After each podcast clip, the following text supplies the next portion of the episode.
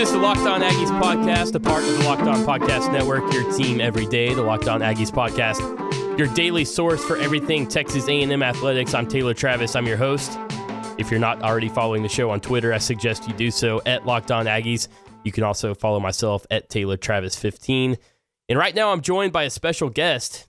Actually, the first guest we've ever had on Locked On Aggies, so you should feel pretty special. Yeah, I do feel pretty special. This is big, man. This is big. It's pretty big. Big game this weekend. I don't know if that says a lot about your podcast, though, that I have to be the first special guest. You're a special guy. You're Oh, a special guy. I you have a, appreciate you that. have a unique view of the game. If, in case you don't know, Jake Kaburski is KBTX reporter, anchor, camera guy.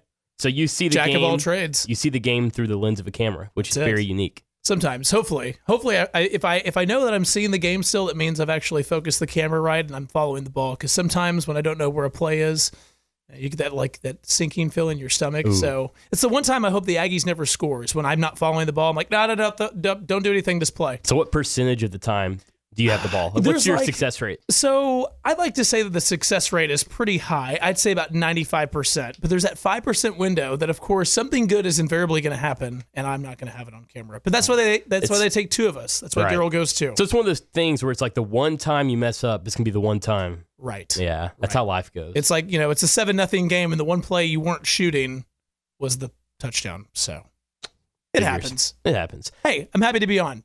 Halfway point of the season. Hard to believe. Six games down, six games to go. Right. The thing about college football season, at least to me, it takes so long to get here. It drags, it drags, it drags, and then once it get, it gets here, it flies by. It's like really Christmas, fast. man. It's like Christmas. It's exactly like it's the Christmas. build up. When you're a the build kid, you up, start opening presents and they're gone. and it's over. Just like that. you gotta Just wait like a whole that. another year. That's exactly what college football season is. and especially you know because there's so much excitement and so much anticipation leading up to the you know year one of the Jimbo Fisher era, Oh, yeah. and now the fact we're already halfway through, it is pretty crazy.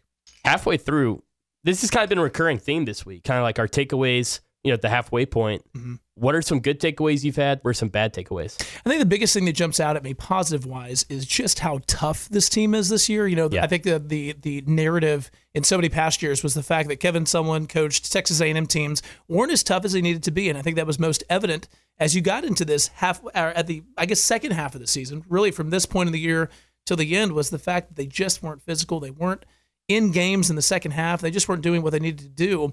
The biggest, like I said, takeaway in year one is just how physical this team really is. And I think, as evidenced, if you want to pick a game as a sample size, it was this Kentucky game. I don't think Yeah. a Kevin Sumlin coached A and M team No. shuts down Benny Snell and wins a hard fought twenty to fourteen game.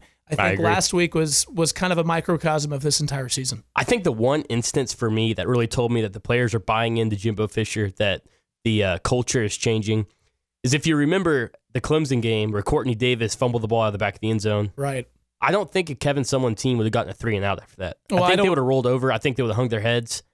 But that really told me that Jimbo Fisher's fingerprints already on this program. Right. And I don't think it would have been that close anyways. I don't it think we would have I don't think wouldn't. we would have been talking about a Quartney Davis fumble out of the back of the end zone, Right. possibly costing them the game anyways, because I don't think a Kevin Sumlin coached I agree. A&M team would have even been in the same ballpark as Clemson in, in the fourth quarter. But you're right. That's actually a great point. Another good takeaway I've had is just how the players are buying in. Anytime you have a new head coach, especially when it's two coaches who are complete opposites. I'm not Right. saying one way's right, one way's wrong, but Right. Kevin Sumlin and Jimbo Fisher, completely different styles of coaching.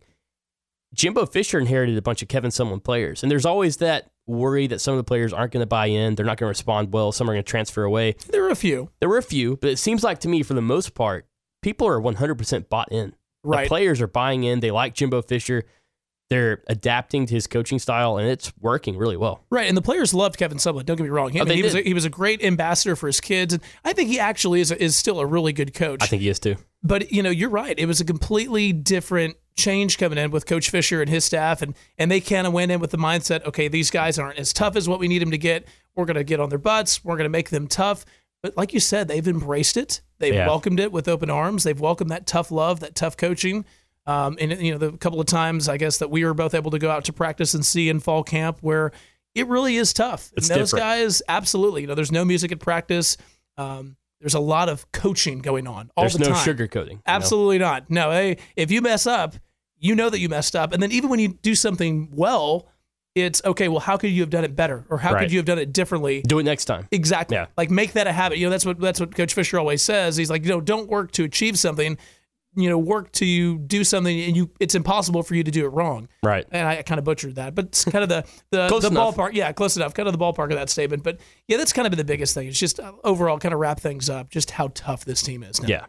The run defense has been impressive. And to me, the big thing about that is they haven't really changed the formations. They're not stacking the box. They're stopping the run with just your normal seven man front. And I think that what that tells me, Mike Elko is as good as advertised, at least so far. Mike Elko and Coach Schmidt as well, the new strength and Yeah. conditioning coach. Because Yeah. with under Chavis and, and under you know, uh, uh, I'm thinking of I'm drawing a blank on who the DC was before uh, uh, Mark Snyder. Coach, Coach Snyder. Yeah. you know they weren't I don't think ever in the in the top 50 in run No. defense. And then yeah, like you said, you know Mike Elko's first season and they're in the top five. Right. But that is that's something to be said. Um, and, and he, I think he's done a great job. He was a great get from Notre Dame. I know the, the rumor was, well, Coach Fisher wanted Brent Venables, but if if you can't get Brent Venables, this might have been the, the best Yeah, guy to get. he might be. So, uh, but yeah, that's I mean num- number four in the country right now. Yeah. super impressive. Against some teams that run the ball really well. I think Benny Snell is the best running back in the country. And Alabama runs the ball well. Uh, Clemson likes to run the ball. Right, So it's not like you're playing teams who can't run the ball. right. They're playing a legit competition and they're stopping the run.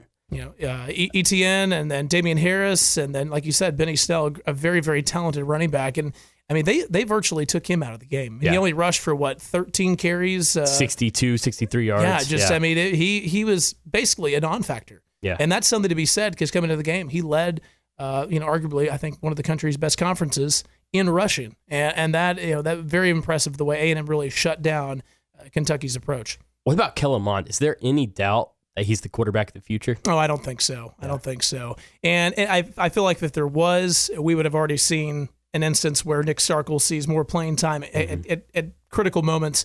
But that's one of the things, you know, yeah, he's a sophomore quarterback, but in a way, he's still kind of a freshman because he's still learning a new system. And I know he had a spring to go through it. I know he had a fall camp, uh, but he still doesn't have that first year. I don't think he's played a full season yet. He hasn't. He hasn't. I mean, he, you know, he had the five starts or six starts last year before before Starkel came back. But you know, I think there comes a point in time where you have to pick a guy, and if you know he has talent and you know he has potential, you have to ride with him. He's a sophomore quarterback. Ideally, you know, you like to think that at least on paper, you're going to have two more good years for this guy where he has a season under his belt with the system, and there's going to be ebbs and flows. Um, obviously, everything centers on a quarterback in terms of how productive your offense is, but you hope that you have enough guys that are part of the supporting cast that if Kellen's having a bad day, i.e., like what he had against Arkansas, there's enough of, of a supporting cast, and you've got a strong enough defense where you can still come away with a win or be at least in a position to win a ball game. I heard all offseason that Kellen Mond's accuracy was improving, and I was heard I heard he was taking huge strides. I still wondered though, because his accuracy last year was not good. Right. Not good at all. Nick Starkel is a good quarterback. Mm-hmm. So I still have my doubts that maybe Nick Starkel's gonna be able to pass him up. Then you heard Jimbo Fisher say, "Whoever wins the team wins the job." And I always kind of doubted Kellen Mond from a leadership standpoint because he's always seemed kind of timid. He took a huge step over the offseason, just leadership wise. And that's some of the things the guys have said is just how much more vocal he's gotten. Yeah. And, and he, I think in the past, his style of leadership was maybe more of lead by example instead of lead by voice. Uh, and I think it's become a little bit of both now. Obviously, Yeah. he tries to do things the right way and, and lead the team in that manner. But as a quarterback, you've got to be vocal. You've got to be in. I know they don't huddle anymore, but when they do get together, you've got to be like, hey, we need to do this or this or that, or on the sideline, rallying the troops, getting your team ready to go. For instance, you mentioned that that Clemson game where Quartney Davis fumbles out of the end zone. When that defense is on the field, you got to rally the troops, get the Yeah. guys' mojo back, and be like, hey, we get the ball back, if we're in a position to score, let's go down the field and score. And and I think that's where he's maybe most improved. Really, maybe even more so than his on-field production. I maybe agree. how much he's improved off the field and the intangibles regarding that. People forget he was 18 last year. He was a true freshman. His struggles, he was thrown in the fire. I mean, he had to play Alabama as a true freshman, and that was arguably his best game. Mhm. So he's definitely born for the spotlight. He's not afraid to step up in those type of situations. I definitely think he's going to be a top two or three quarterback in the SEC by the time his tenure's over at Texas A&M. I, I I think that's a fair statement. Just got to get the consistency Yeah. down. But again, yeah, he's a true sophomore quarterback. Yeah. And uh, again, I mean, this first year in this new offensive system, and, and really, uh, it takes a year to get comfortable in an offense. Yeah. And uh, you know, he along with everybody else still learning. Big game this weekend. Big game Saturday, 2.30 against South Carolina. We're going to talk about that right after this. Uh, before we do that, let me tell you about Sling TV. You know, my pet peeve is when I pay for cable and I pay $100 a month and I don't watch maybe 360 of the 400 channels I pay for. But with Sling TV, you don't have to worry about that. It's the best way to watch college football. You get your ESPN, your Pac 12 network, your SEC network, so much more for just $30 a month. No useless channels. There's no long term contracts. That's big for me because I can't stand whenever I sign with a cable company and I don't like it after three or four months and they charge me a huge cancellation fee. That's just a big no no. I hate that. But with Sling TV, that's not a thing. There's no long term contracts, no hidden fees. You can cancel anytime you want. Sling TV right now has a special deal for you, my listener. If you go to sling.com right now, you get a free seven day trial. Sling.com slash locked on. That's S L I N G dot com slash locked on. A free seven day free trial just for being my listener. Again, Sling TV is the best way to watch college football. It's college football season. If you're thinking about making the switch, don't worry about missing out on the big game because Sling TV has it. It's only $30 a month, no useless channels, no long term contracts, no hidden fees, and you can cancel anytime you want. If you have it for a week, you decide you don't like it, no problem. You can cancel. Again, there's no hidden fees. Sling.com slash locked on, your free seven day trial. Get it today. Sling.com slash locked on. This is the Locked On Aggies podcast, the Locked On Aggies podcast, your daily source for everything Texas A&M athletics, a part of the Locked On Podcast Network, your team every day. I'm Taylor Travis. I'm your host. Alongside me is Jake Kaburski, my special guest for today, talking South Carolina, Texas A&M. You are special to me. You you were willing to join me, and that says a lot about you. Hey, I appreciate that. Happy to be here. Big game Saturday, 2:30 SEC Network, Texas A&M, South Carolina. You know, I look at this team, talking about South Carolina. I look at South Carolina.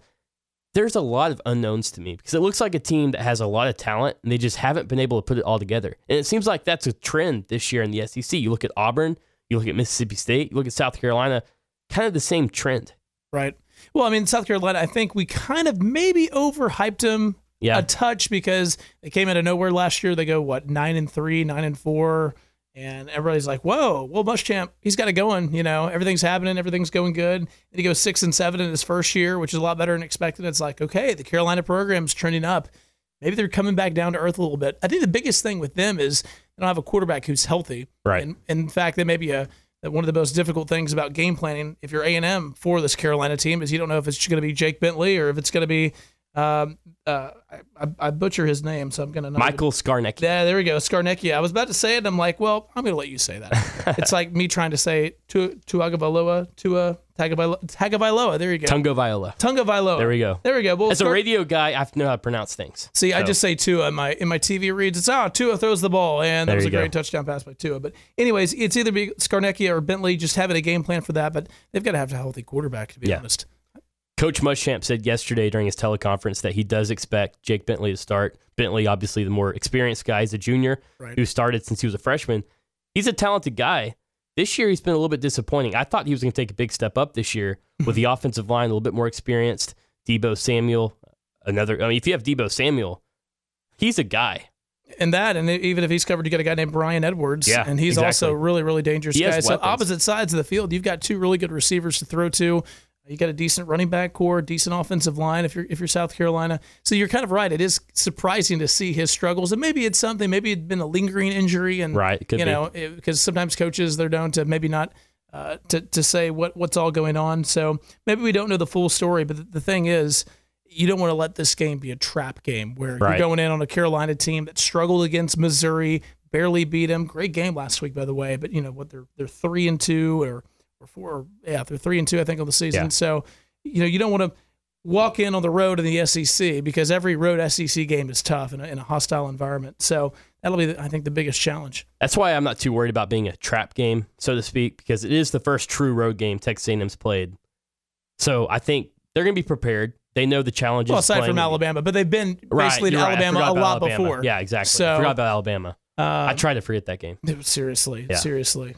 I think everybody does if you if you play Bama.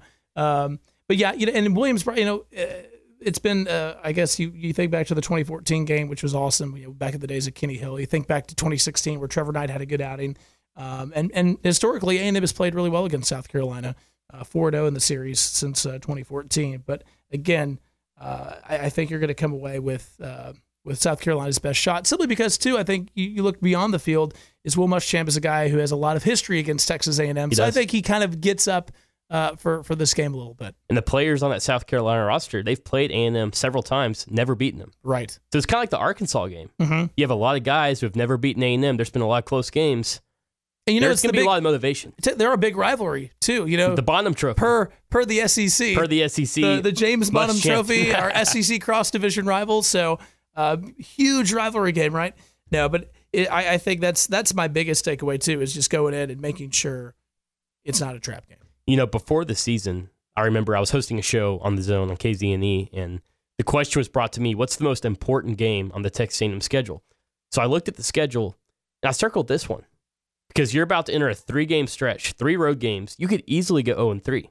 Right. You're playing three good teams. They might not have been playing up to their full potential, but you look at a team like South Carolina, like Auburn, like Mississippi State. Those are three teams who I think are a lot better than how they've played so far this year. I would agree. So if you don't win this game, it's kind of a slippery slope. It's You a big got to get off swing. to a good start. yeah, it this season could really swing the other way. It's you know four and three, or five and two rather, looks a whole lot better than four and three. Yes, it does. and you move to five and two with a win with a win Saturday. So you know, you're four and three, then you're struggling. Okay, you're gonna have to struggle to, to, to maybe get bowl eligibility. Right. But if you're five and two, you're feeling good about yourself. Then you got a bye week to prepare. Um, you know, this this is this is could be a big win, a win or a loss, regardless of the result. The result is going to mean a lot uh, for A&M down the stretch. So you're making the trip to Columbia, right? Right. Getting up real early, getting that flight real Oh, early out of Houston, and headed to Columbia. We're flying into Charlotte, then driving down. I have mixed feelings about early flights. You know, it's not as crowded usually. You know, you can kind of leisurely get through security, get on your plane. But at the same time, it's early. Yeah, but the only pro- like the the one time, so I went to that 2014 game, Uh-huh. yeah, the Kenny Hill game, the great game. I was about to ask you if you've been to Columbia before. It, it, it was it was a lot of fun, great weekend. But we had to fly on one of those like, and we even flew into Charlotte. Then we had to fly in these like little regional jets, oh yeah, and I like I like to fly, yeah. but it was just something about you hit turbulence in that little jet, and you've got one seat on the one side and only two on the other side. It's like the press box at Kyle Field. Exactly. It during starts the war hymn. swaying, and Yeah. you can't really get Yeah. comfortable. And, and so that's going to be basically my night to sleep is on that plane after covering high school football Friday night. So I don't know. It'll be worth it. Once the game gets Yeah. going, it'll be a lot of fun. How's the atmosphere in Columbia, by the way? I've never been. so- It's it's actually one of the best places Really? I think in the SEC, and I think it's a lot. I think it's really underrated. I think when South Carolina is winning, it's one of the best home field atmospheres in the conference and really in college football. I think back to to that 2014 uh, 2014 game again when they were preseason number nine or they were ranked ninth in that game. It was awesome. The tailgating scene was great. Um, it was a sellout, so you have I think it seats about a little over 85,000 at, at, at Williams-Brice it was awesome, and they and they well waved their own version of the 12 man towel. So everybody's got towels. It's just it's really cool. it's definitely on my bucket list. I mean, I've been to the Swamp, I've been to uh, Tiger Stadium, been to Auburn, Ole Miss, uh, Alabama. Never been to South Carolina, but I keep hearing South Carolina is that one atmosphere, that one stadium. It's a hidden gem, I think. people kind It of really mark it is. off. They don't really give I it a see. second thought. I but- you know, and I, I think that uh, it doesn't get enough love is what it should. Yeah. It re- when South Carolina is winning, it's a really tough place to play. I'll have to make the trip sometime. It you should. I would recommend it. So, what does Texas A&M need to do to win this game? We're going to talk about that right after I tell you about Vivid Seats. You know, I'm a sports fan. Jake's a sports fan. We both enjoy going to games, but sometimes the big question is, where do I go to find tickets? Well, the answer to that question is Vivid Seats. Why? Well, one, they have a 100% buyer guarantee. That's a big deal to me because sometimes when I get tickets online, I don't know if that's going to happen or not. But with Vivid Seats, it's a 100% buyer guarantee. Number two, for you, my listener, I have a special offer for you. Right now, Vivid Seats is giving new customers $20 off orders of $200 or more with a promo code locked on. So go to your phone, go to the App Store, go to Google Play, download the Vivid Seats app, enter promo code locked on, and you'll get $20 off your first order of $200 or more. Remember, you have to be a new customer. There's also a 100% buyer guarantee. If you're looking to go to the game, the concert, maybe there's a big play you want to go to, whatever it is, if you need a ticket, go to Vivid Seats right now. Again, there's a 100% buyer guarantee. And if you're a new customer, enter the promo code locked on for $20 off orders of $200 or more as a new customer of Vivid Seats. Make a memory that lasts a lifetime and let Vivid Seats help you get to your favorite live event like they've helped me time and time again. Once again, enter promo code locked on for $20 off orders of $200 or more as a new customer of Vivid Seats.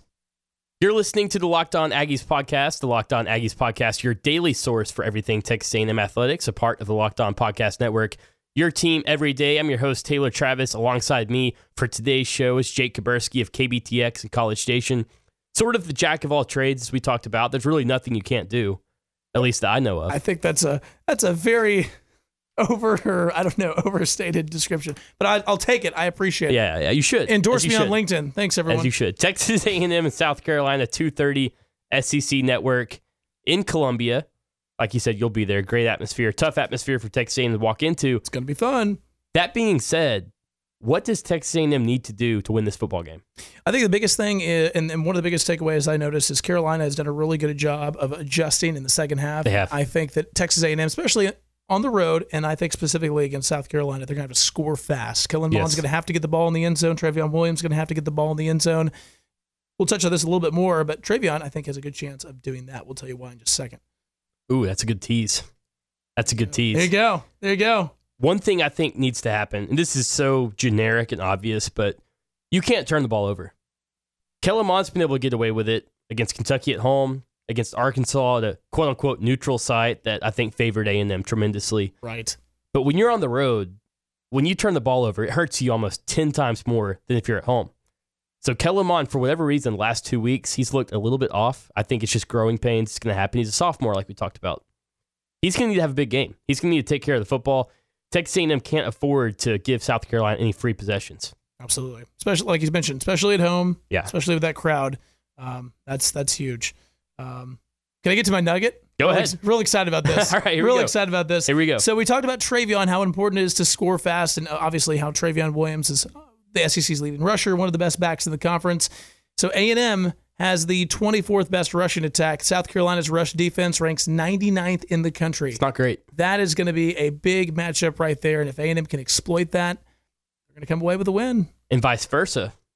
Yeah, so vice versa, South Carolina rushing attack is 74th in the country, and we've already talked about it. A&M's rush defense ranks fourth in the country. That's a nugget, my friend. Two favorable matchups. That's why I brought you in. all combined you in one like nugget. you had something up there. oh, this is this is big. Another if I never come on one of these podcasts again, that's going to be that that ranks up there in nugget history right there. something else Texas A&M needs to do or can't afford to do is let Deebo Samuel run loose. Right. You know who Deebo Samuel reminds me of? Correct me if you think I'm wrong. He kind of reminds me of Christian Kirk. He's kind of that all around guy. He can return punts, he can return kicks. Uh, he's just that playmaker who at any point, He's an explosive play guy. Yes. You know how Christian was just an explosive play guy that Right. could change the direction of a game. That's what Deebo Samuel is to South Carolina. and what worries me about that, Texas A&M secondary, very suspect. Very, they give up a lot of big plays sometimes. They did a lot of what I think uh, what Coach Fisher called uh, chunk plays. Yes. things like things of that nature. Uh, and and I think he talked about it a lot. They were guilty of these eye violations, Yeah. whatever an eye violation is. I don't have access to the film, or I, w- I wish I could sit in some of those those film se- uh, sessions. Uh, but they've really cut down on that the Yeah. last couple of weeks. You notice against South Carolina, um, I, th- or, or against Kentucky rather, Right. they did a really good job of I, I think um, you know keeping the receivers at bay, making sure that they were able to make either open field tackles in space, uh, or you know making you know the pass breakups, playing really good, really good pass defense, and so.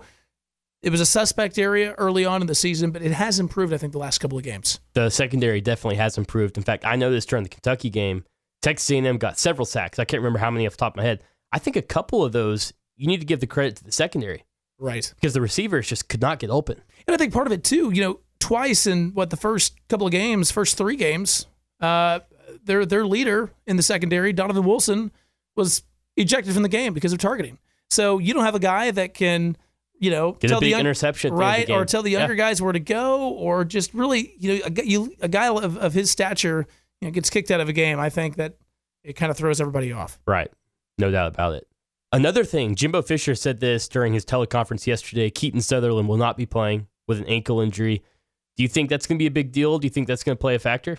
So I don't think it's going to be a huge factor, uh, simply because you know with, with that matchup discrepancy that we talked about in terms of South Carolina's borderline atrocious rush defense. It's pretty bad. And but Trayveon Williams, I think, is a good enough back to where know, he'll overcome that. And I think A&M has enough depth at that position where I think they'll be fine. Yeah, I agree with you. That Connor Lanfear, a senior who's probably going to step into that role, a guy who has a lot of experience. He's had a Mhm. lot of playing time. He's had a couple of starts under his belt as Yeah, well. he does. So I don't think there's going to be a huge drop off, but it's something to keep an eye on for sure. Anytime you lose one of those tackles, you got to think pass protection. Right. But uh, we'll see how that plays out. We're actually almost out of time. Prediction? Uh, Texas A&M 31, South Carolina 17. Nice. I was going to be somewhere right in that ballpark. I think Texas A&M makes a statement on Saturday. I have Okay. a feeling it's kind of a gut feeling. Well, offensive explosion. you you see the way the teams match up. I'm going to go Texas A&M 34, South Carolina 13. Ooh. 34-13. Texas A&M covers that two-point spread and makes a huge statement against a good South Carolina football team on the road. Uh, It's just a gut feeling to me. I think Trayveon Williams rushes for about 160 yards, a couple touchdowns. That's just my feeling. I think it's time that Texas A&M kind of takes that next step. Under Jimbo Fisher, I think we're going to see a team that continues 60. they continue to get better as the year goes on. That's something that we haven't seen in a long time. But Jimbo Fisher talked about it during his weekly press conference. They have those little GPS trackers on their players. Right. The players are getting faster. Their acceleration's getting better. They're getting stronger. That's something we haven't seen in a long time. If you're a Texas A&M fan, that should be exciting. Two of Nick Saban's old assistants going at it, and the Palmetto State. Give me a good one. The battle for the Bonham Trophy. I can't Yeah. wait. I hope A&M takes that home. It just like hoisted, you know, midfield. But well, the thing is, they don't take it home. It goes back to the Alamo. Wait, does it So, really? yeah, it's actually at the Alamo on display. I always as wondered where it was because I've Yeah. never seen it. Let's never go. seen Let's it. go see it. All right, let's, do it. Let's go it. see it next week. All right, tomorrow I don't have to go in until two o'clock to cover games, so we'll just drive to San Antonio, go see the Bonham Perfect. Trophy. Perfect. Let's do it. Perfect. That's going to do it for this episode of Locked On Aggies. Thanks for listening. Uh, we'll be back at it on Monday morning to recap the Texas A&M South Carolina game. But until then, thanks for listening to Locked On Aggies, your daily source for everything Texas A&M athletics. I'm your host Taylor Travis. Alongside me for today's show was Jake Kaburski from KBTX. Thanks again. Hey, always a pleasure. Again, the Fun Locked times. On Aggies podcast is part of the Locked On Podcast Network. Your team every day.